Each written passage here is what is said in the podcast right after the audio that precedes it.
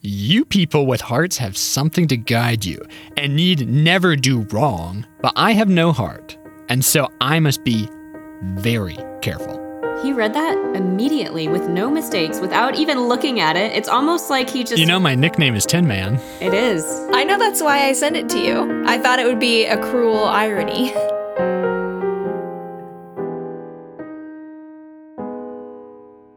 Hi, everyone. Welcome to the podcast known as Fire the Cannon. In this podcast, your two hosts, Rachel, That's me, Rachel. J- that's me, would have been fine. Okay, And then- okay. Say it again. Try again. Try again. No, we got to move on. That's And- oh, me. And, Jackie. That's me, Rachel. Ah, Even worse. Okay, well, those two people who you just heard, they read books, and then together we decide if those books belong in the Western canon. I'm your producer, Theo. All right, time to get started. Welcome, everyone. We're coming in hot off the trail from the Crucible to give you yet another story about witches and witchery and witchcraft. Wizards Oh, wow. and wizardry and whizcraft. And wizcraft. Why isn't that a word? It is now. We just coined it. You're welcome. Hashtag Merriam Webster. Getting you get in touch with us. What about Zardcraft? Zard. Zard? Like wizard? Zard? You think wizards should be Zardcraft? called zards? Zards? No, no, that's what that's a Charizard like making a little, you know, popsicle stick house. That's a Popsicle stick house. This week we're starting our trilogy on L. Frank Baum's The Wonderful Wizard of Oz. Will it be wonderful by the time we're done with it? Probably not. Wasn't wonderful by the time they made a movie about it. it wasn't? Because isn't it just called The Wizard of Oz, the movie? Oh. Yeah, you're right. You're right. That's why I thought I had the wrong book. Oh, because it's called Wonderful, and you're like, maybe this is Yeah, the I thought this sequel. must have been some kind of crappy spin-off. Yeah. I know that wizard wasn't wonderful. that would be a spoiler. Oh man, I went to the store and spent all this money and I only got the okay Wizard of Oz. Rachel, well, actually, why don't you tell us why you thought this would be a good book to read? Because we all know the story of the Wizard of Oz from the movie, right? So what are we gonna get extra out of this? Well, there are two reasons. One is that we have a writer who would like to come on and talk to us about it a little bit, how it's influenced her children's book writing, if you recall. Are we gonna say the name of the writer or is that gonna be a surprise? It's a surprise. And it's L. Frank Baum himself. It's L. Frank Bonnet. and the reason I think we should read it is because it is very different from the movie and much much much weirder than the movie. And the movie was already pretty weird. True. Maybe so. I'll tell you my experience with The Wizard of Oz and then let's get into yours. But when I was growing up, we had a copy of The Wizard of Oz and or The Wonderful Wizard, sorry. And, and also some of the sequels. There were tons and tons of sequels. I did not have The Wizard of Oz on DVD or VHS Blu-ray. or Blu-ray. Well, I didn't watch it until I had read the book and the sequels many, many times over because they were I think they were my dad's copies from when he was little that we inherited and they just put them in the like in my bedroom I shared with my sisters and so I would frequently read them and I really really loved the books and I was pretty excited about the movie and then I watched the movie and I wasn't into it and I've still never been into it. I think I've maybe seen it twice and I just don't like it. You just don't like I it? don't like the movie, yeah. When I was in high school, I decided The Wizard of Oz was my favorite movie. Really? And I had seen it many, many times. And in high school, I would just, just like watched it once and I was like, this is it. This is my favorite movie. That's kind of a cool decision to make. I, I wouldn't say it is still my favorite movie, but Had you seen it before high school, did you say? many times. It, but you just decided all of a sudden that it was your favorite. Yeah. See, I feel like this is a this is a running theme on the podcast where I experience something, don't care about it, and then experience it later in life, and now it's very meaningful to me. And something about being in high school, facing the end of childhood, I was like, ah, Wizard of Oz. That says something to me. Facing the end of childhood. Stop trying to act like my therapist. Both of you just like, hmm. And how do you feel about that? Let's expand on that together. and how did your mother call it that? That's not what they ask. Well, it depends. They're a lot more subtle than that, right? These days, And how does this relate to your penis envy? How did you know I had that at the Rorschach test? What's this? Penis. Every single thing. It's a penis, and I'm jealous. It's a penis. How do you feel? Jealous. if that's how psychology worked, I might believe that Freud knew what he was talking about. I have a psychology degree. I'm telling you how it works. Just take my word for it. Theo, yes. tell us your Wizard of Oz experience. Um, I feel like, hmm, let me tell you my Wizard of Oz experience.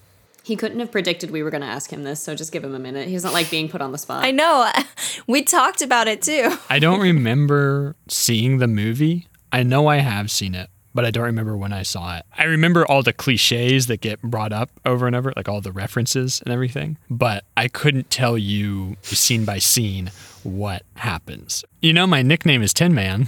Theo, why are you called Tin Man? Why am I called Tin Man? It's just what Yeah, the just go ahead and give it to us up front. Don't make us wait till the end. Well, I work at a place where there are people who do video stuff, and they call me Tin Man because they say I'm the producer, so I'm the Tin Man. They say I'm the producer, so I am the Tin Man. That's not my job title is not producer, but for some reason this one guy keeps saying, "You're the producer. You got a cold heart. You're Tin Man." Is that what producers have? They have cold hearts? I guess you got to be a cold sob to be a producer. Well, the Tin Man doesn't have any heart. Oh. You're Dick Cheney. Gosh, I wish I had these great comebacks that you have because I could have told him that right then and there. Just saying, okay, Dick Cheney. Actually, I would prefer the nickname Dick Cheney as the producer. what a great comeback. Actually, I would prefer the nickname Tin Dick. Whoa, Dick Man. Tin Dick. Dick Man. Tin Cheney and Dick Man. the two worst superheroes. I think we kind of represent three completely different sides of the experience. So I feel like every listener must identify with one of us. Like there's probably a lot of listeners who are like, I know the tropes, but I don't really remember the story that well. And there's some that have never read the book and only seen the movie like me. And then there's some who are true fans of the book and don't like the movie as much. And neither of you have read the book before, is that right? Nope, I just read the first six chapters like an hour ago. I didn't know it was a book, honestly. Wait, really? Well, thanks for being honest. But that's just me. The weird thing is, though, I feel like I know a ton of Wizard of Oz facts. Like the way that he came up with the name Oz was he had a filing cabinet in his office and it said A to N and O to Z. So he said, eh, Oz. The introduction that L. Frank Baum wrote in uh, April of 1900 says that he basically thought that fairy tales were too scary and often had sad things in them, so he wanted to write a modern fairy tale in which, quote, the wonderment and joy are retained and the heartaches and nightmares are left out. I patently disagree with this. This is just, can I patently disagree? It's patently false, and I disagree with it patently. The heartaches and nightmares are left out. Like, the Wizard of Oz is scary. It involves a tornado sucking up a girl and depositing her among strangers. he didn't always know what he was talking about. The other thing that I, I, Well, I do think that he does have a leg up because the the original fairy tale people, the brothers Grimm, like come on, they have names that sound horrifying.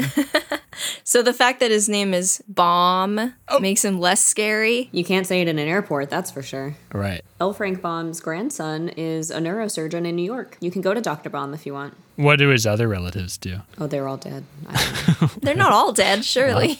Actually, I know what two of them did, which you're not going to like. They apologized to the Sioux Nation for his horrifying call for genocide. Jesus, Rachel. Rachel always has to make it a bummer right off the bat. After Sitting Bull was killed, he wrote his first editorial calling for genocide where he said like this was the last good Indian and now that he's dead, we should just kill all of them because they've been totally emasculated and this will preserve their memory of how great they used to be. So let's just kill them all. And then he wrote another one later that was like, We have done this was after a so called massacre by the Native Americans had taken place. And he was like, The US has done so many bad things to the Native Americans that they will never be able to forgive us and they will always want revenge. Therefore, we should kill all of them. Just go ahead and do it. This is just like the end of the Crucible. They're like, well, we already killed all these other people, so we can't just let a bunch of them go. And at the end, he had a quote that was something like A friend of mine back east said that when the US wins a battle, it's called a victory. And when the Indians win a battle, it's called a massacre.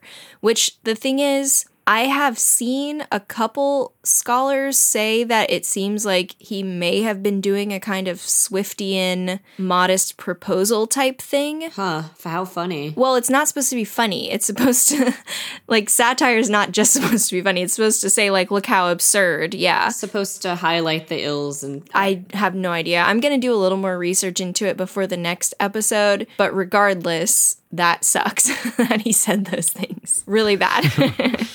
Yeah. But I mean, if you want to hear a little bit about his um the other parts of his life, everything else was that don't okay. involve Man, can you imagine if you tried to write like an Onion article or some other piece of satire and you just did it so badly that, you know, for decades and even, you know, more than a century after your death, people are still saying, remember when Theo called for the genocide of that entire group? Just because no one got your sarcasm. Why'd you pick me?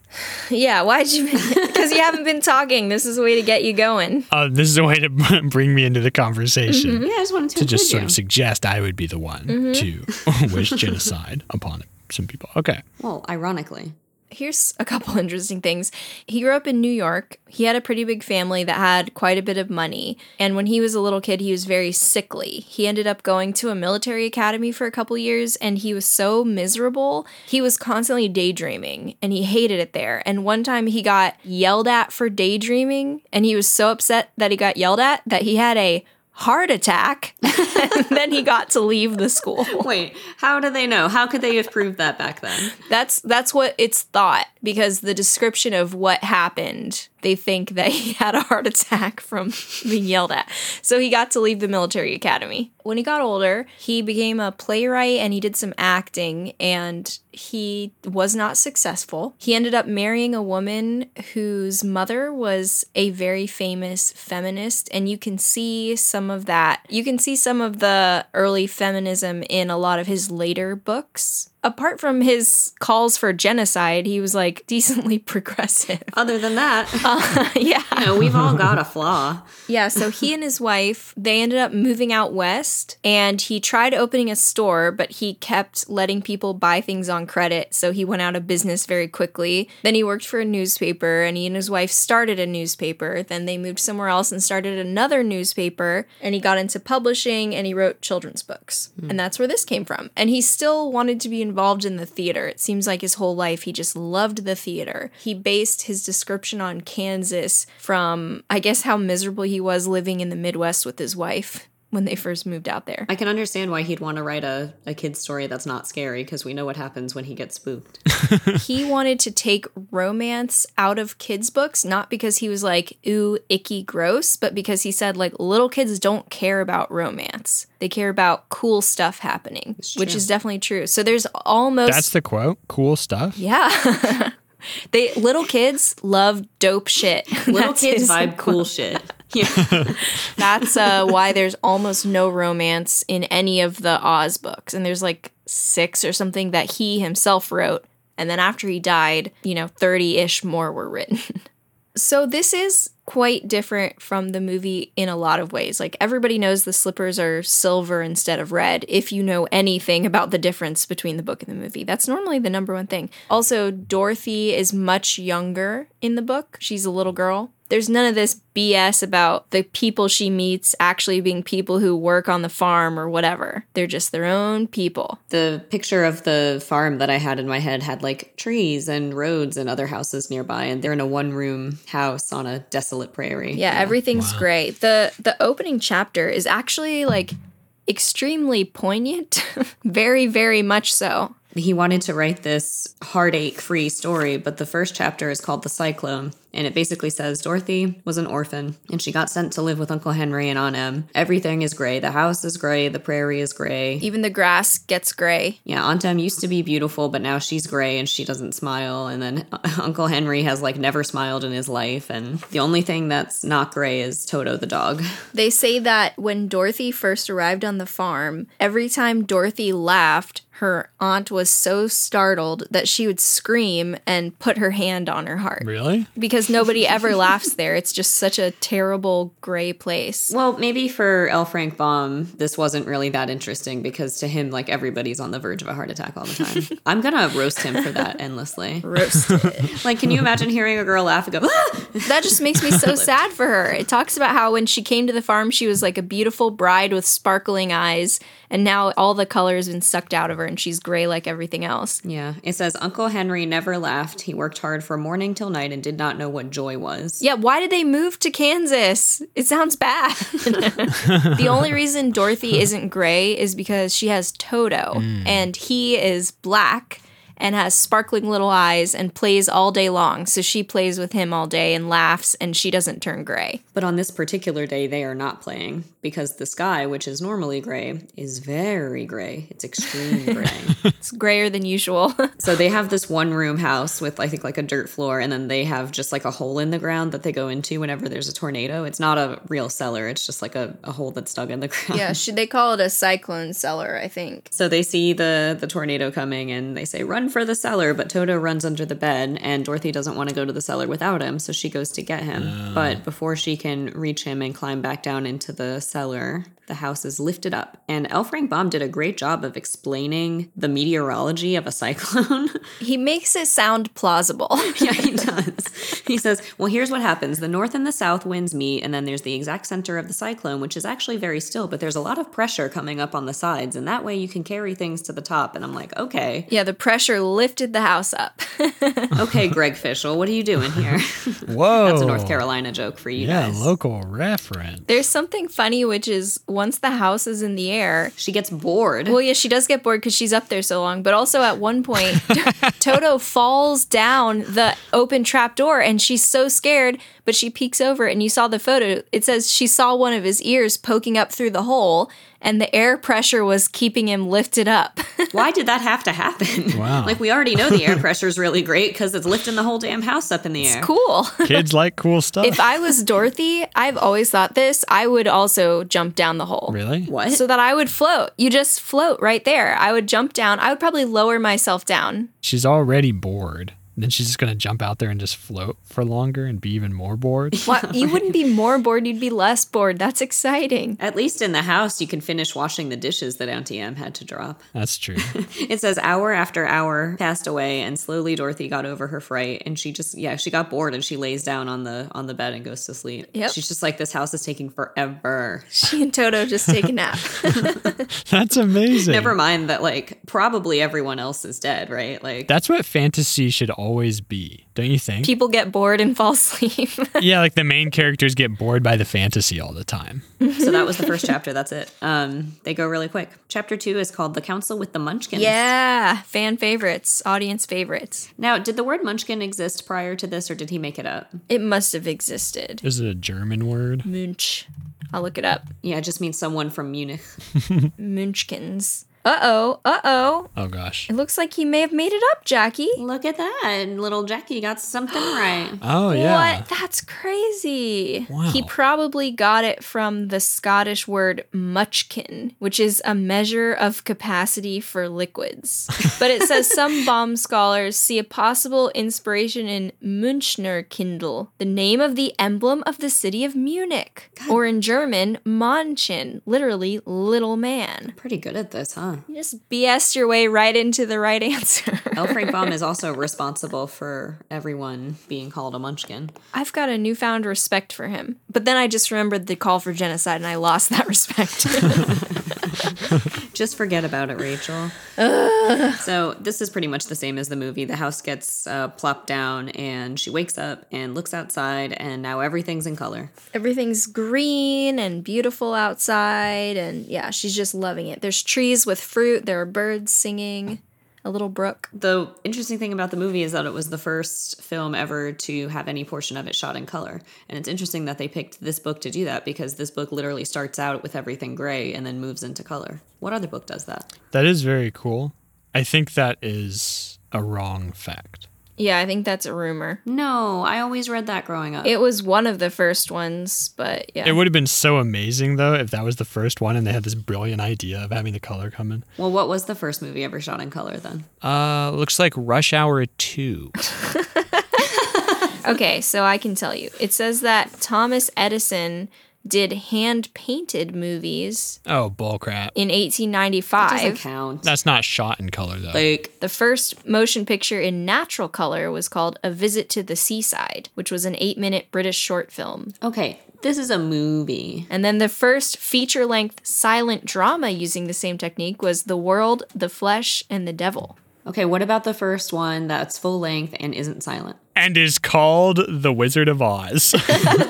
What was the first one called The Wizard of Oz? It definitely wasn't the first. A lot of people think it was the first because it had such a huge effect on the industry. So A lot of people think it was the first because I keep telling everybody that. yeah. But I do think you're right. That must have been why they did it that way. That is described as gray in the book. Yep. Yeah. I wouldn't be surprised if that's why they thought this would be an amazing movie, which at the time, yeah, but for me, not interested. I see colors all the time. Come on, Rach. I do. There's another interesting difference coming. So she sets down on the ground and looks outside. Everything's all colorful and full of flowers. And this group of people comes over to her, which of course is the Munchkins. And it's three little guys and a woman. All dressed in blue. Apparently, they love everything blue. Yes. It's the favorite color of the North. Their favorite color. Yeah. Every munchkin has the same favorite color. yeah, they say it's the favorite color of Munchkinland. All their houses are painted blue. Well, there's like four lands. There's the north, the east, the south, and the west, and I guess they all have different colors, but we don't get to know what those are. Here's something I have to say is every time someone asks me what my favorite color is, my mind goes blank. I have no favorite color. I can't answer the question. It's horrible. It's traumatizing. You wish that there was one color that all Americans liked. Yeah, so if anybody asked me, I could just say, "Oh, I'm American, so the beloved American color, the blue." You know how states have like the state bird and the state, you know, flower and stuff. Is there a state color? uh, there should be. Has to be. And then Theo could just adopt that of whatever state he's in. Can we have a podcast color? Uh, blue. Uh, it's orange. What? What? Isn't it blue and orange? It's blue and orange. Everything we do is blue and orange. Oh, Don't you think? okay. It's probably blue and orange. Probably blue and orange, yeah. What's our podcast bird? What's a blue and orange bird? Uh, the bluebird. Has to be something tropical, right? I'll look it up real The quick. bluebird is fairly orange. Is it? Yeah, doesn't it have a an orange tummy? Uh, oh, I found a blue and orange bird. okay, look at the bluebird. Damn. Eastern bluebird. That is orange. What? I mean, it has an orange tummy. That is the most orange blue I've ever seen. There's also a blue fronted red start. What? I think whoever names birds must just be all fucking with us. Like, who came up with all of these bird names? Someone called a bird a tit. What names do you want them to have? Yeah, why don't you rename them all? You want them to be called like Jackie? I don't know. They could just name it like. So anyway, we get back to the book. Um, the Munchkins we find out are That was amazing narration of our podcast. The game gets back to the book and begins discussing the plot. we find out that the Munchkins are very chill with murder. Super chill. really? Well, they're happy about it, in fact. The witch says, like, thanks for killing this wicked witch of the East. And Dorothy's like, "What are you talking about? I've never killed anybody in my life." She says, I'm just a little girl. I didn't kill anyone. Classic murder excuse. What me? I'm just a little girl. She says, You are very kind, but there must be some mistake. I have not killed anything. Thank you so much for saying that I killed something, giving me that credit. Oh, you're mistaken. You're so nice, but no, I didn't kill anything. How nice of you to say that I'm a murderer, but I can't take the credit. And so the little old woman who ends up being the witch says, Well, your house did it, and that's the same thing. Yeah. Okay. Really? What? Like- no, she was just asleep and bored. She didn't know what her house is doing. Yeah, so like, what if a shingle falls off my roof and strikes someone and Same thing, you're a murderess now. Thank you very much. doesn't matter? So Dorothy looks out and sees the, the feet sticking out from under the house, and she's like, Oh my God, what do we do? And they're just like, There's nothing to be done. yeah, but so Dorothy's really upset about it at first, but they say, like, no, she was evil. She kept all the munchkins of the land in bondage, and now you have set them free. You should go ahead and take the shoes. And this old woman tells her, Oh, I'm the witch of the north. And Dorothy freaks out a little bit because she says, My aunt said there aren't any witches, aren't all witches evil, blah, blah, blah. The witch explains, There are four witches here. North and south are good, east and west are bad.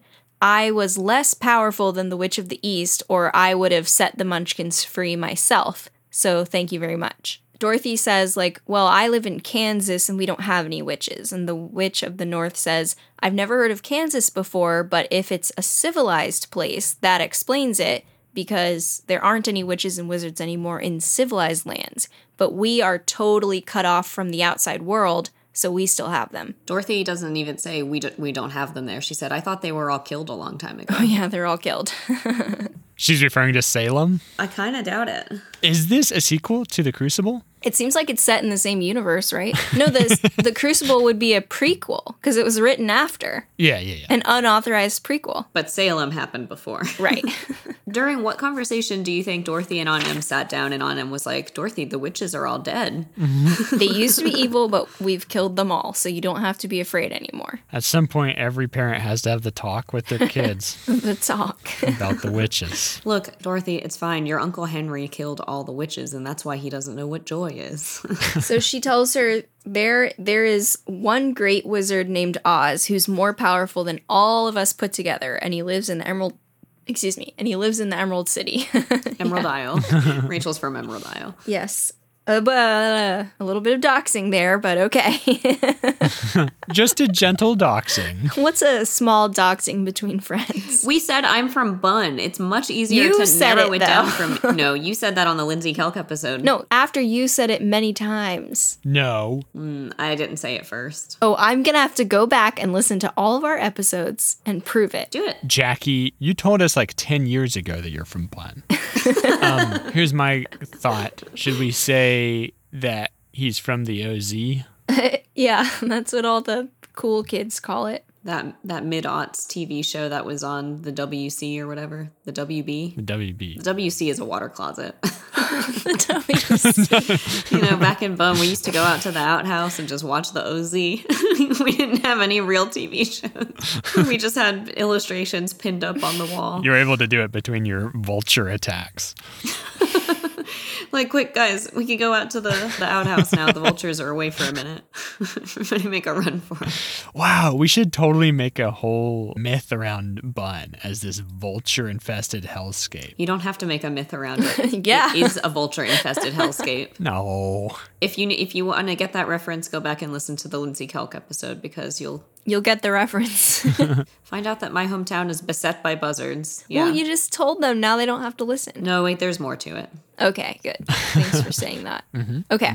They look over, and the witch's body has totally disappeared. Oops. The Good Witch of the North says she was so old that she just shriveled up in the sun. Yeah, everybody laughs and laughs and says, ha ha ha ha, she just dried up in the sun. It's great. That's the end of her. Here's your shoes. And then she gives them to Dorothy. But first, she shakes the dust out of them. First, she shakes the cremated bits of the witch out of the shoes and just goes, here you go, Dorothy. Nice, smart. She's a practical, practical witch.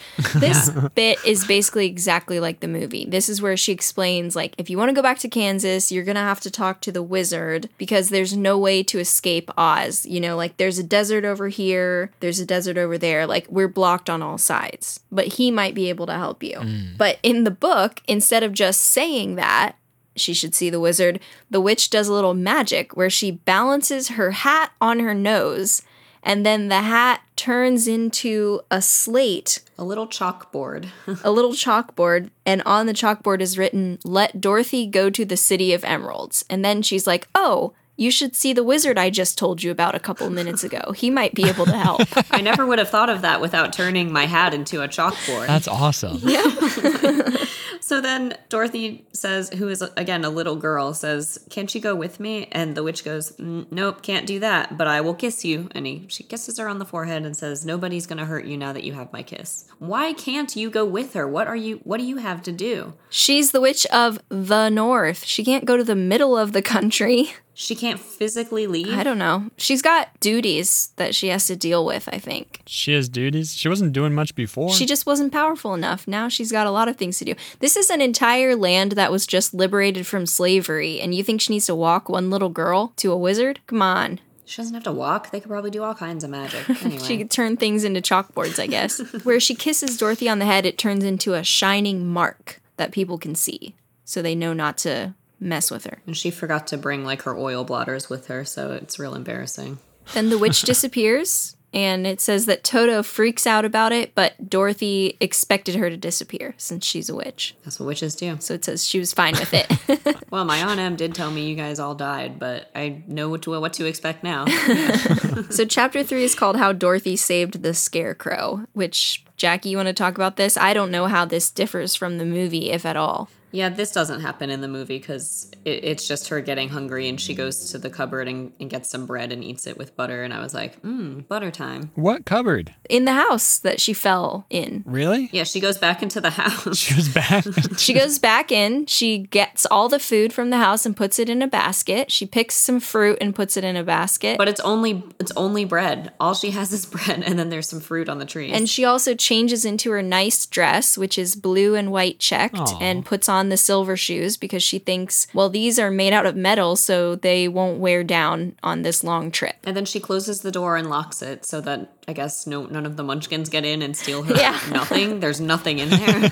like no wonder they're all gray. They d- they only eat bread. That's all they have. I don't want any of these troublemakers getting in here. She's a smart little thing, though. Very practical. I like her. How heavy do you think silver shoes would be? It depends how thin they are, right? But these must be magic silver shoes. also, she's a little girl, so she has teeny feet. Yeah, teeny feets. But they were the witch's feet before.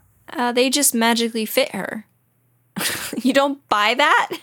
That's where you draw the line. Typical man doesn't understand magical articles of clothing. Yeah. It's like this. It's the sisterhood of the traveling pants, but with shoes Mm-hmm. and, And murder. instead of sisters, it's a witch and a little girl and murder and and dust. Yeah. An intrigue. It's like every time Blake Lively and the others switch off the pants, it's like gotta shake the dust out from the previous one. She walks through Munchkinland, and we see that all of the houses are round with a giant dome for a roof, and they're all painted blue.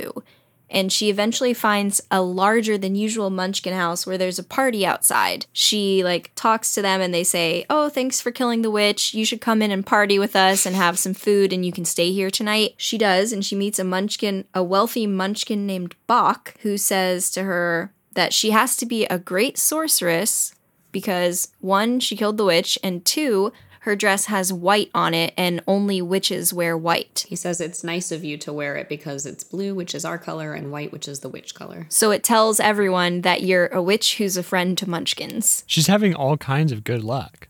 I know. We find out there are no dogs in Oz because all the munchkins are fascinated by Toto. They really like him. So there's no lollipop guild? There's no lollipop guild. Is there any candy at all? No. They're just normal people. They're just small and they like to wear blue. Are there any guilds at all? Dorothy eats a hearty breakfast and she plays with a little munchkin baby, so that's very cute. And she keeps asking people, How far is it to the Emerald City? What do I do on the way? And they're just like, We don't know. Mm, never I been. hear it's real scary. Can't go with you. Good luck. They don't even like give her any food to take with her. She just still has her bread. I bet she could. They would have if she asked, but she just didn't ask.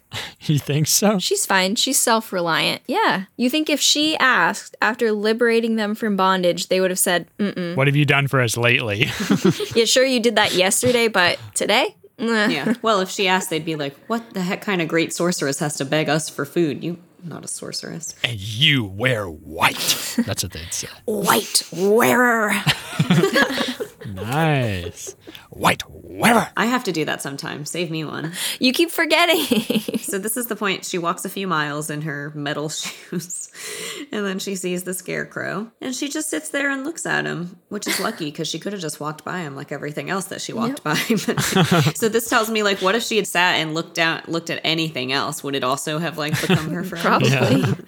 like the first thing she looks at happens to come to life. So she says, "Huh, that just looks like a little munchkin man." And then she sees one of his eyes wink at her, and this is the point at which I would have shit my pants and gone right back to the house, but nope. That's when you would have had a heart attack. This is when I would have had a Doesn't heart she attack. say, I don't think scarecrows wink back in Kansas, but I don't know? This is the great thing about being a little girl, like you're not sure what's scary. yeah. The only reason this book is free of nightmares is because and I'm going to harp on that forever is that Dorothy doesn't She's too young to know that it's scary. well, she's only ever seen like gray flat things. So, Yeah. Isn't it funny? In 2021, I think any person or anything winking at you is a little creepy, right? so I, I would have known that scarecrow is creepy. Just from the wink. Yeah, right? So if he just said like, "Oh, hey Theo," you would you would be fine with it. But if he winked at you, you would scream um, you think he would just say, oh, hey, Theo? or "Hey." Well, of course, I'd be creeped out if he knew my name. Yeah, if he just said, hey. hey, you there, Tin Man. Hey, Tin Man. Yeah, that would be so confusing when you meet the real Tin Man. Yeah, no, I mean, there's nothing that can wink at you that won't be freaky. Can I say, Yeah, can I say that say it. I think the three of us would make excellent companions to a journeyer. You know what I mean? Which of us has no brain? Which has no heart? Well, Theo's the Tin Man. Oh yeah. Well, I'm glad that's already decided for me. yeah, you, you put him on the spot. I'm the Scarecrow, and I guess Rachel's the Cowardly Lion. I'm the cowardly lion. We all know that it's not you who doesn't have brains. I don't think I'm a coward or heartless. I think I'm great. I'm Dorothy. All right. Okay. Jackie is the lion and the tin man. Hey, And the Tin Scarecrow. Man, who's And the you're the Scarecrow. No, I can't just be all three. Well, that means that I have a heart and brains and courage. Uh, eventually. Well, no, between the three of them, one of them has each of those things. Uh, but you don't have quite as many as you should. In fact, if you're two or three of them, that's way better than just being one. She got us. I got him. She really got us. so I'm Dorothy, Theo's Toto, and you're the lion, the scarecrow, and the tin. I'm obviously Oz, the Wizard of Oz. Because you're behind the curtain Yeah, he is sitting behind some curtains and it's green. and you're a fraud. Oh crap. I'm I'm pre-fraud Oz. Pre fraud Oz. I'm pre-fraud Oz. Just this whole thing is creepy. It's creepy. She he winks at her, and then she goes, "How are you?" And he goes, and he smiles, and he goes, "I'm fine." Hurts real bad being up on this pole, though. Sure wish a little girl would get me down. No, okay, Um, that is says a not what he little says. No, okay. she sees the scarecrow and he says, hello. And she says, did you speak? And he says, yes, how do you do? She says, I'm fine. How about you? And then he says, I'm not feeling very well because it's very bored being up here all the time, just scaring away crows. it's very bored. It's very boring. And she was like, "Yeah, well, try being stuck inside of a tornado. That was boring." She says, Can't you get down? And he says, No, because I'm stuck on this pole. If you take it away from my back, then I'll be good to go. So she lifts him up and sets him down. And he's like, Hooray, thank you. And then he steals her wallet and runs. if you come across a man who's like intentionally trapped somewhere, don't set him free because he's trapped for a reason. He's a scarecrow. We know why he's trapped. It's not like he committed a crime. We know what he's doing there. no, he's kind of a winker. Well, that's saying we know why the scarecrow is trapped. Then don't untrap him because scarecrows are that's their natural state. He goes on to explain that he wasn't even able to scare away crows, so it's fine. But they talk. She explains to the scarecrow she's going to go to Oz, the great wizard, to send her home. And the scarecrow says, Then, do you think he could give me some brains? And Dorothy says, Well, let's find out, because if he can't give you brains, you're no worse off than you are now. He doesn't want a brain, he wants some brains. No, they always say brains. Yeah, Give me some brains. like a bucket of them. Ooh, yeah, maybe he is a creep.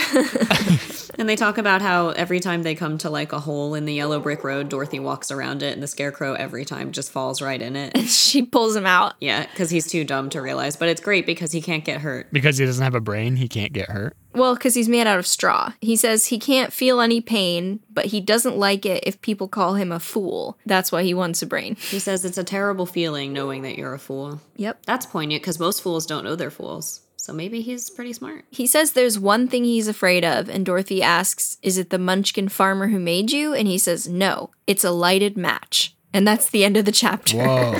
Chapter four is called The Lighted Match. It's called The Scarecrow Burns. so he's too stupid to realize that he shouldn't fall in holes. Yeah. But then, He's smart enough to know what a brain is. and to know he should be scared of matches, it seems like he just doesn't know this one thing. Like maybe he just needs education on a brain. he just needs someone to say, You should go around holes. Well, it seems like his problem is he actually has no fear. Like he has that one fear, but otherwise he literally doesn't care. Oh. Yeah, he says the reason he keeps falling in is because he can't feel pain. So it seems like he thinks the only reason people don't fall in holes is because it hurts. so he's just wrong. Yeah, like isn't it just taking you a lot of time? Because then she has to pick you up and put all your straw back in and everything. And she's like, "Look, Scarecrow, I know you can't feel pain, but this is not a fun activity for either of us. Just walk around it." So chapter four is called "The Road Through the Forest." The road becomes very rough, and the bricks start being missing, and so he's always falling down. Keeps falling more and more. She takes out some bread and starts to eat, and she offers to give some to him. And he says, I'm never hungry, and it's a good thing because uh, my mouth isn't real, it's only painted. And if you did cut my mouth open so I could eat, my straw would fall out and my head would be ruined. yeah. I didn't ask for all that. He could have just said, No thanks, I don't need food. He's explaining. Yeah, well, I don't want to think about the straw falling out, and it says the shape of my head would be spoiled. it's good that he doesn't eat, she thinks, because there's a lot less fruit on the trees now. They're leaving farm country and kind of heading into the woods. There's some funny, like, dunks on Kansas that happen. She tells him how everything was gray and nothing was there. And he says, I don't know why you would want to leave this beautiful country and go back to the dry, gray place you call Kansas. She says, That's because you have no brains. No matter how dreary and gray our homes are, we people of flesh and blood would rather live there than any other country. There's no place like home. No, she, she doesn't have any brains. Stay in Oz. The scarecrow says, It's fortunate for Kansas that you have brains, because if your head was stuffed with straw, you would probably live in a beautiful place, and then Kansas would have no people at all. That's such a good singer. so it turns out that um, he was only made the day before yesterday. So he's been on the pole for, you know, 48 hours or so. So he talks about how the farmer made him and he painted the ears first and then he could hear and then he painted an eye and he could see a little bit and then he said, "Let's make the other eye bigger." And then he was like, "Then I, I could see really well then." The better for winking with. So he has crooked ears and one eye that's bigger than another. At first, they're scared, but then one old crow realizes, oh, he's just a straw guy who can't do anything. And so that crow starts hanging out and just eating whatever it wants, and then all the other crows come back. And then the scarecrow feels bad that he's not even able to scare crows away. And the crow tells him, And the crow comforts him.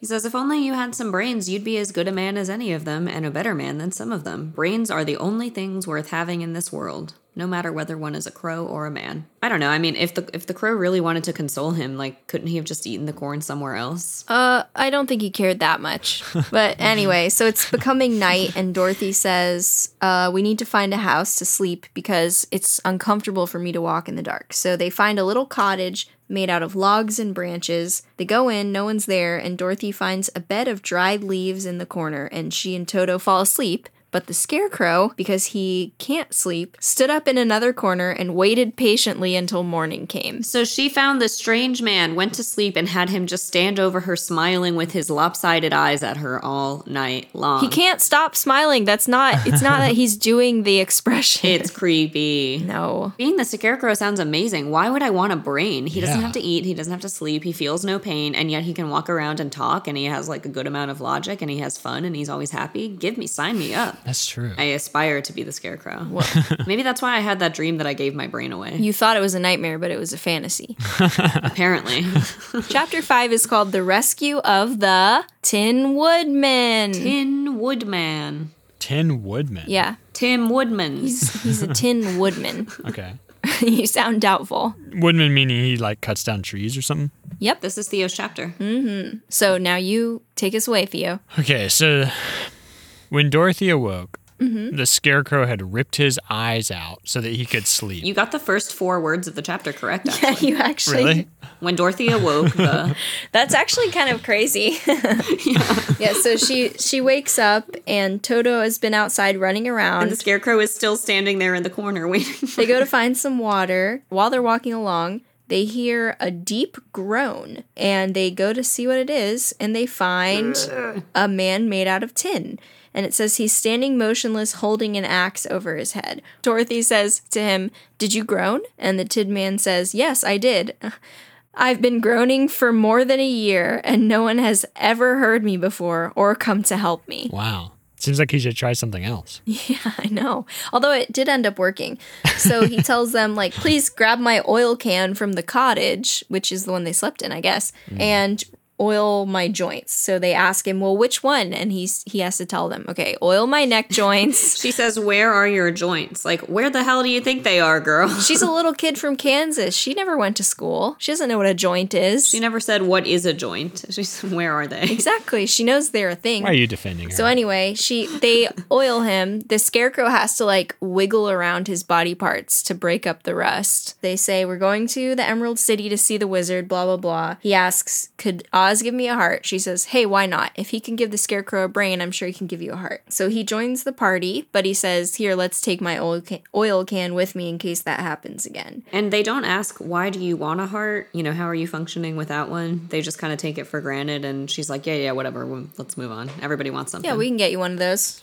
no problem. so he says, Make sure to take the oil can because if it rains, I'm going to rust again. And then that would be really bad. And it turns out that ahead on the path, there's a lot of trees and branches grown really thick, so it's good that they have the Tin Woodman with them because he chops it all down so they can keep walking. He actually asks the scarecrow, Why do you keep falling in a hole? And the scarecrow says, It's because I don't have any brains. And the woodman says, Oh, okay, I get it. But brains aren't the best thing in the world. I You stated it almost like the scarecrow keeps falling in the same hole. said, Oh. I know, but like they get around one and then he just goes back and falls in it again. It's like we we we we made it past that one Wait, why are there so many holes? because the road is getting rough because nobody ever travels it.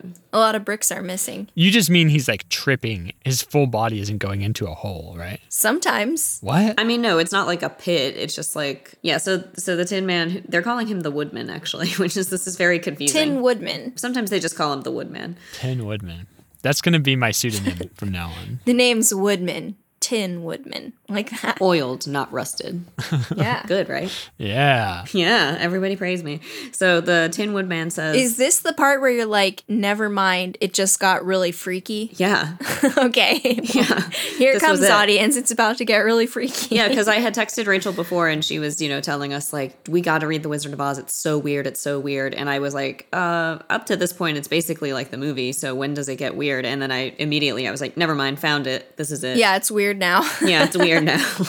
so he says, "Well, you know, brains aren't the best things." In the says a world." heart is better, and I know that because at one point I had a heart and a brain, and I would rather have a heart. and now he has neither.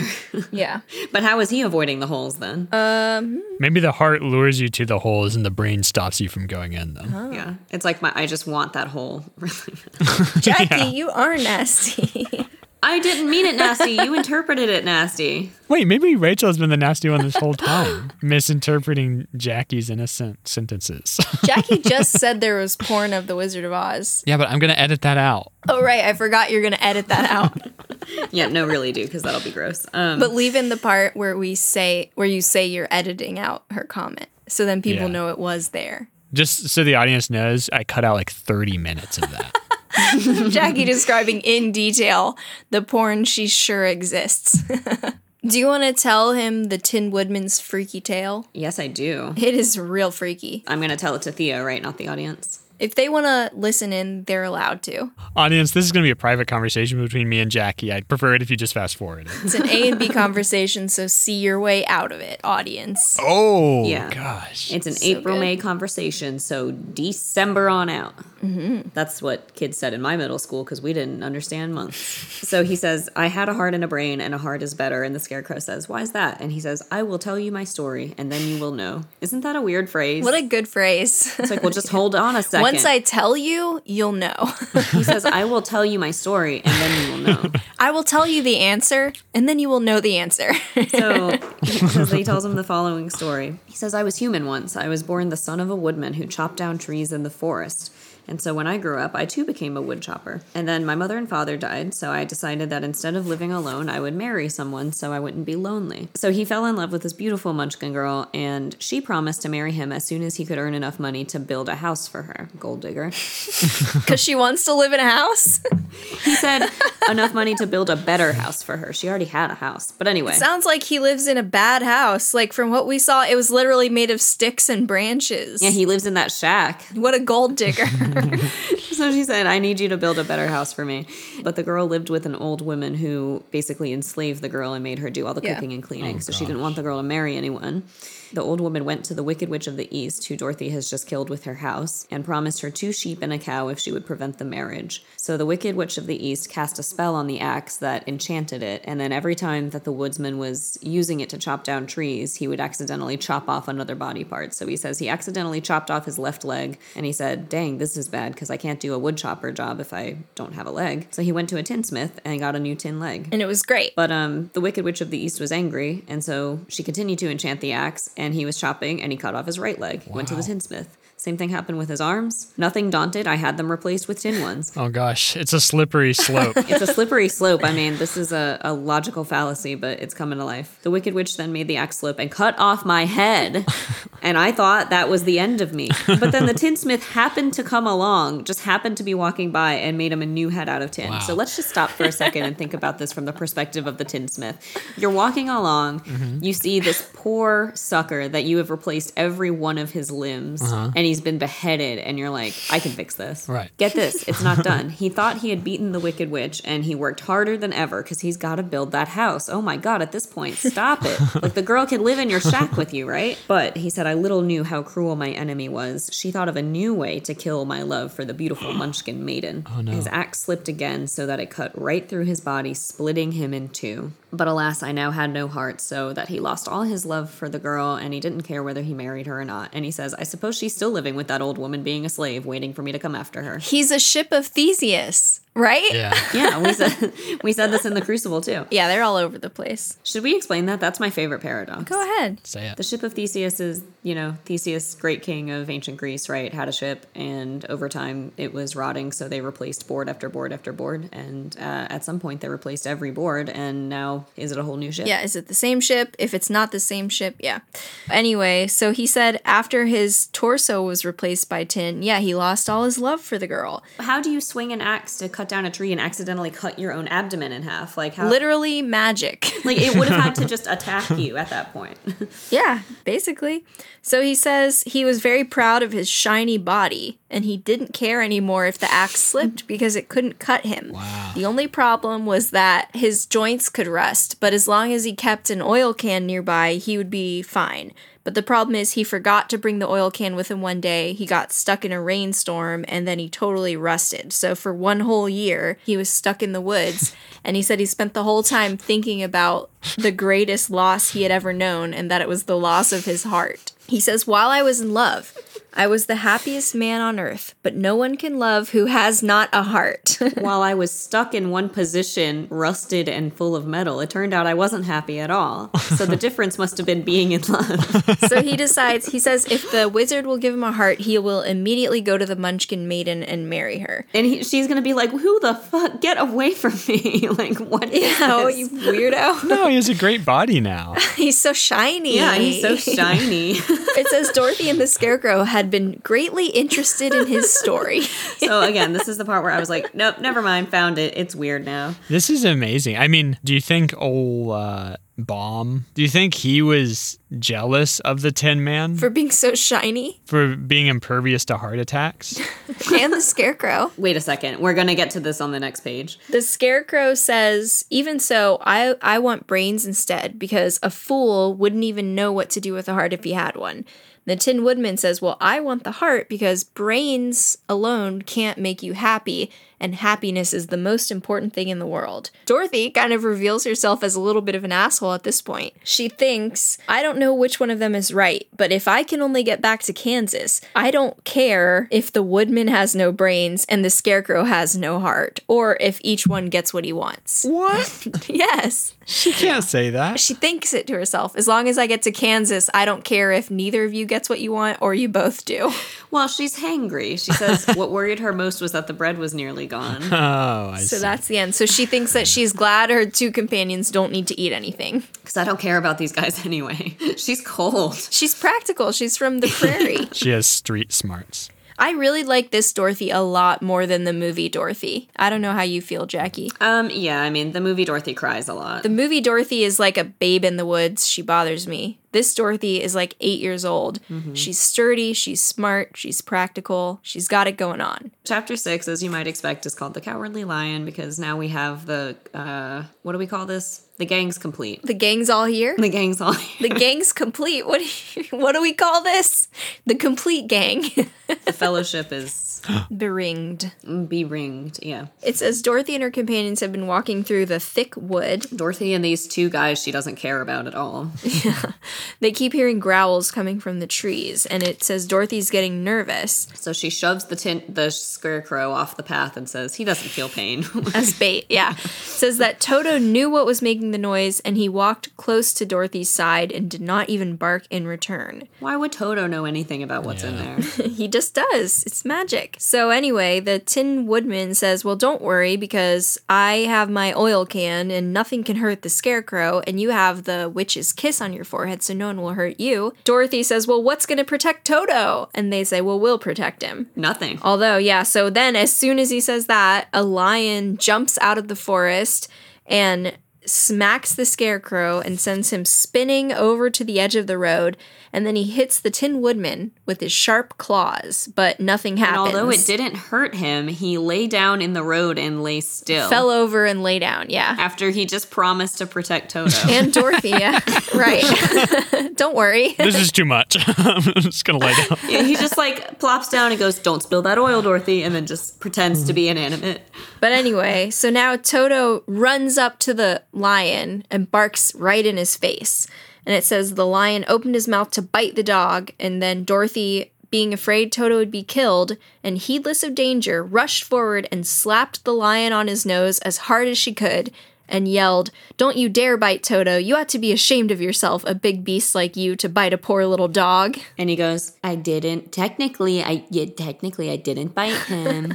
Really? He says, I didn't bite him, and rubs his nose. And she says, Well, you tried to, you coward. That's the same as the movie, so she's not a shrinking violet in this scene in the movie. Except in this, he's not just some dude wearing a lion hat. He's an actual lion the size of a horse. That's scarier if a man comes out wearing a lion costume. what? That is not scarier, Jackie. an actual lion the size of a horse is a lot scarier than a guy wearing a lion outfit. Let's not exaggerate. It says a small horse. Do you know how big a small horse is? That's a big lion. That's a bigger lion than usual. Small horse is a Rachel, big one. this is a fantasy world. Maybe the horse is two inches tall. Yeah, everything in Munchkinland is tiny. we know it's not because you can see on the cover of the book how big he is. That's not to scale. Okay, well, still in the movie, she goes and punches a man in the face. Yeah, I would much rather punch a man in the face than smack a lion on the nose, a large lion. It's not clear that she knows this is a special lion that can talk or anything. She's just like, oh, this is a l- normal lion. Yeah. I'm gonna talk to it right now. Smack him and, and scold him. Yeah. Wouldn't it be funny if like that was the one thing that couldn't talk? All I could do is wink. Dorothy says, like, how could you hit a stuffed man like the scarecrow? And he says, Oh, he's stuffed? Dorothy says, Of course. And the lion says, Well, that makes sense why he went over so easily. I was surprised to see him whirl around so. Is the other one stuffed? And she says, No, he's made of tin. The lion says, Well, that's why he nearly blunted my claws. When my claws hit him, a cold shiver ran down my back. And what's that little animal you're so tender of? This is my favorite part. She says, He's my dog, Toto. The lion says, Is he made of tin or stuffed? And she says, And she says, "Neither. He's a meat dog." What? The lion asks if Toto is made of tin or stuffed. And she says, No, neither. He's a meat dog. No, this is 100% all beef dog. So that's what they're worried about on the packaging when they say it's 100% beef. Is they're worried about people thinking it's going to be stuffed or metal. Tin or Yeah. strong. Yeah. the lion says, Well, he's very small. Only a coward like me would try to bite him. Aw. And Dorothy says, Well, why are you such a coward? And the lion tells his tale. He says, I guess I was born that way. Everyone assumes I'm the king of beasts because I'm a lion, but actually I'm afraid. And whenever I see another animal, I roar at them and they all run away. But if they ever tried to stand up to me, I would be scared and run off. And Dorothy says, like, well, it sounds like they're even bigger cowards than you are. And he's like, Yeah, but I'm still, that doesn't make it okay that I'm a coward. And then he uses his tail to wipe away a tear from his eye. At this point, if you're Dorothy, you've been walking for what, three chapters, four chapters? Like five chapters, yeah. This is the sixth, so yeah. Basically, everyone you meet tells you a long story and then joins you. Yeah. She doesn't know that this is the last person she's going to meet. Yeah. So do you think she's just thinking, like, I'll keep acquiring comrades. yeah, she's going along to have the like way. 20 people by the end? Yeah, I do. And the last one's gonna be just like a ghost with no corporeal form. It's gonna be like, I sure wish I had a body. I sure wish I had anything. it's just an abyss. It's just a void.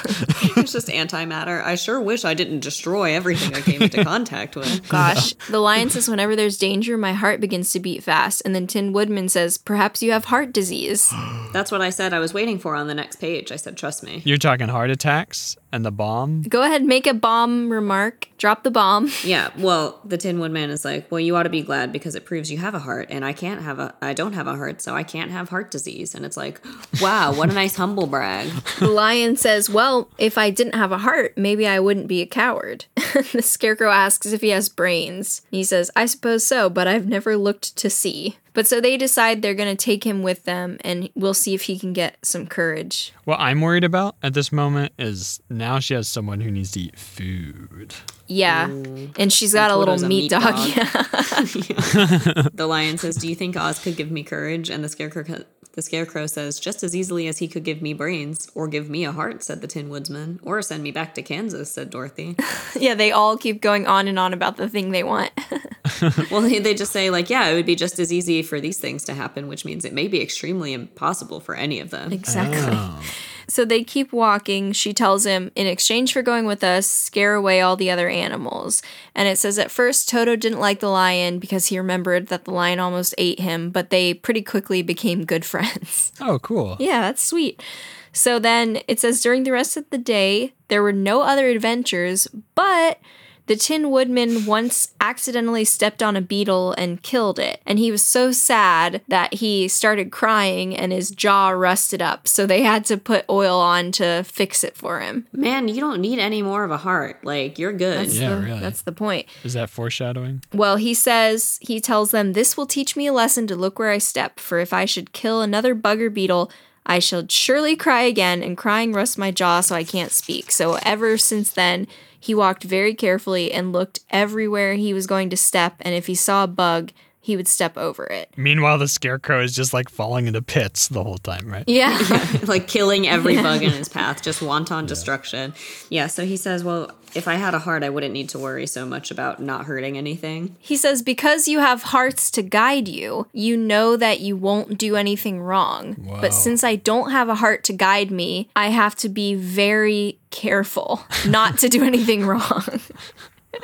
It's almost like saying, You guys have, you know, automatic breathing, but I have to think about it all the time. it's just funny because the woodman says, If you have a heart, then no matter what you do, you must be doing the right thing. Man, that's damaging. Yeah, because I don't have one, I have to be super super nice. You're being nice. That's it. You're you're fine, man. I was watching this interview with a woman who sh- describes herself as a sociopath and she says like she's like there are a lot of bad stereotypes about us, but it's not the case that we're all bad partners. Like if you're in an abusive relationship regardless of if your partner's a sociopath, it's not okay.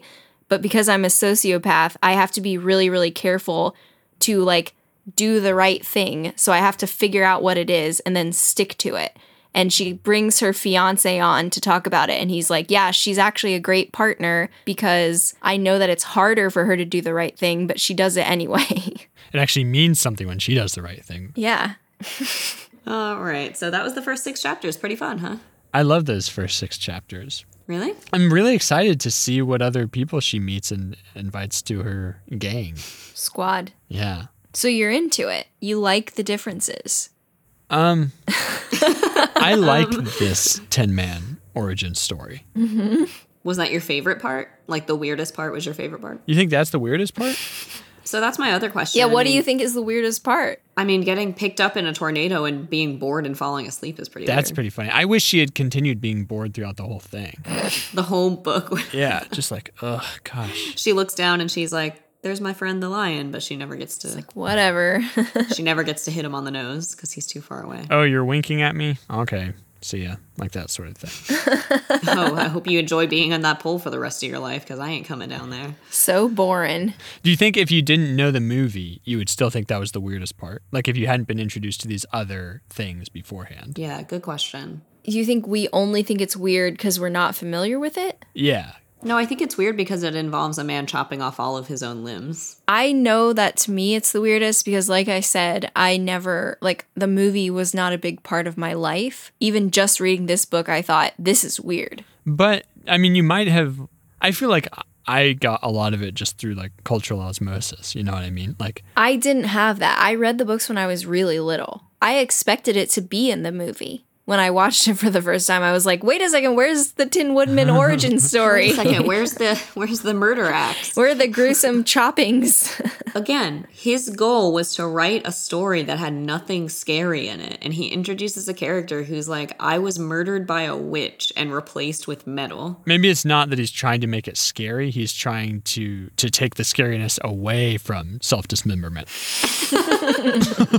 Kids, kids, don't be frightened. Like, yeah, if you chop off your own limbs, It's chill. It's chill. Like you can talk to strangers, You'll probably meet some friends. jump into a tornado, everything's fine. Yeah. I think it's interesting the juxtaposition of the Tin Man slowly losing all his body parts and the Scarecrow slowly gaining senses and body parts as they're painted onto him. Oh, Ah. I see what you're saying. Yeah, once they gave him ears and eyes and nose and a mouth, and he said it was great fun watching them put my body together.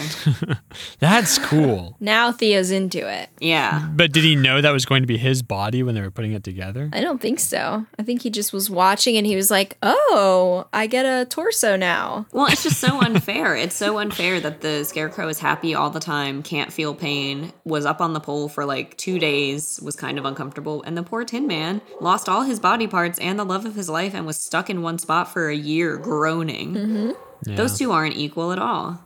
the Tin Man is basically Job. Dropping a little bit of a Bible reference, trying to prove she's not the scarecrow. Can we say who is the oldest and who is the youngest and who is the in betweens of their foursome? Who is the oldest? The youngest is the Well, scarecrow. the youngest is Yeah. Scarecrow. Second youngest is probably Dorothy, or do you think the lion? I don't think the lion is a child. Well, but we don't know how quickly he ages. If he ages in the speed of a regular lion, In lion years? yeah. In lion year, In Tin Woodman years? in lion years, the lion is older because he has his full mane and everything. But in actual years, it's then who knows? Who knows? I'm gonna guess it's Scarecrow, Dorothy, Lion, Tin Man. What do you think, Theo? That, I think that's right. I think that's good. They- I mean, they are wildly different ages, right? Wait, what about Toto? Toto is definitely older than the Scarecrow, and he's younger than Dorothy. So, uh, are you wanting to fire this, Thea? Does it accomplish its stated goal Which is, of being a modern fairy tale? I mean, it is kind of a fairy tale, right? Yeah, it's got the things coming in 3s and people constantly repeating things. They're all on a quest. Is that what makes a fairy tale? What makes a fairy tale? That's part of it. Or those are like the tropes of it. You kind of have these archetypes. You normally have you have like a magical guide at the beginning. You have things coming in threes usually. But I I feel like a lot of fairy tales are much shorter, right? Yeah. How'd it get so long all of a sudden? Just couldn't stop. Um I don't know if it was sudden. I think he wanted it to be this length. Oh. Yeah. What about you? Me? Do you want it to be this length? Um, I'm not reading it, so I'm fine with whatever length. I was happy with this. It was pretty quick. It's a fun read, I have to say. It's it's really fun. I would be curious to know if Jackie ends up liking this more than the movie or not cuz I really like the books and I don't I s- I'll have to rewatch the movie, but I don't like it. The book goes by really fast, and I'm just picturing the movie the whole time. So I feel like I'm just biased because You've been spoiled. I've been spoiled. Well, I think we should end the episode because we did a good job. Yeah. Okay, Jackie, you want to talk us out? Oh, wait, I had one more question. Please. Are they on a yellow brick road in this? Yep, Yes, they are. Okay. they are. Sigh of relief. Um, you said we're doing four of these, Rachel, or three? 3 Ah, because it's a fairy tale. Good things come in threes. Exactly, just like your podcast friends. Just like your podcast friends, there's three Jackies, three Theas, and three Rachels. Which one have you gotten for this episode? Who knows? You have to tell us every episode. Did you think Yeah. it was the one without a brain, without a heart, or without courage? we have good, evil, and neutral versions of all of us. Tonight, I think I was the evil version. Oh, because of all that stuff Theo's deleting. Wow. It would be it would be really bad if Jackie was the evil one one time and we were both the good ones. Like I feel like we should try to coordinate that, you know what I mean? So all the good ones are together, all the evils are together. All the neutrals are together? Because otherwise I could just get my feelings hurt. oh no, no, no, no, no! We have to, we have to spread it out. I mean, you don't do good cop, bad cop with bad cop, bad cop. Oh my gosh. I just thought if we all agree to be the good ones in an episode, but then one of us, the evil one, knows that that's the perfect time to be the evil. the evil one says, hmm, This is my perfect time to enter this podcast. The good ones won't know what hit them, as they say. But what if all of our evil ones did that? what if every time I fuck up and like I forget to like hit record or something, that's the evil one just trying to ruin the podcast, and then good Rachel reminds me to turn it on. Wow. Wow. That's cool. And then neutral Theo gets pissed. Neutral Theo gets pissed? yeah. All right, thank you for joining us for the first of three episodes that we're doing on The Wizard of Oz, The Wonderful Wizard of Oz, in fact. I'm your host, Jackie. I've been your host, Rachel. Starting over again. Do we do that at the end? Do it again. Do it again. Um, thanks for joining us for the first episode of the three that we are doing on The Wonderful Wizard of Oz. Things are going to get more wonderful, more weird, more wizardy, and we're glad that you are with us on this journey. So come back for round two next week. Walk down the yellow brick road with us. Yeah, take a little walk down the old yellow brick road with you and me. Follow us on Instagram and Twitter, Fire the Cannon Pod. You can see us on Facebook. Um, we are Fire the Cannon Podcast. We have a special announcements groups, a group. We have a group that is a singular group that we announcements on. And then the discussion group will have a new post every week that is specific for this week's episode. So make sure to leave all your comments for that episode on the correct post. And that way we'll be able to keep everything nice and fun and organized. Um, you can also see our website. Why do I keep saying see? Well, they can. You can see it, you can view it, enjoy it, interact with it, and love it at Visit it. firethecannonpod.com. If you would like to shoot us a little bit of money every month, um, it can be anything from a dollar, three dollars, anything of your choice. We're grateful for everything, and it helps us deliver a good thing that we do. Product. That's patreon.com slash fire the cannon. And as always, cannon is spelled C A N O N. If you want to send us an email, and please, for the love of God, someone other than Eric Jones send us an email, it's fire the cannon podcast at gmail.com. Did you guys know that far too many people spend time online, and that if you put on ads, it can be a whole new world for you? oh gosh. Thanks, Eric. he always wants to improve our website. He's such a wonderful bot that always wants to improve our website. If someone sends me an email and it's not Eric, I will be so excited I'll have a heart attack. just like L Frank bomb. Frank bomb. yeah. They should have they should have started calling it a bomb attack. Oh, Oh god, Frank's having one of his old bomb attacks again. Whoa. taking an L. He's taking an L. All right, now let's take an L. Thanks, Nell. Thanks. Thanks, no. Nell. I'm not taking you anywhere. You can stay.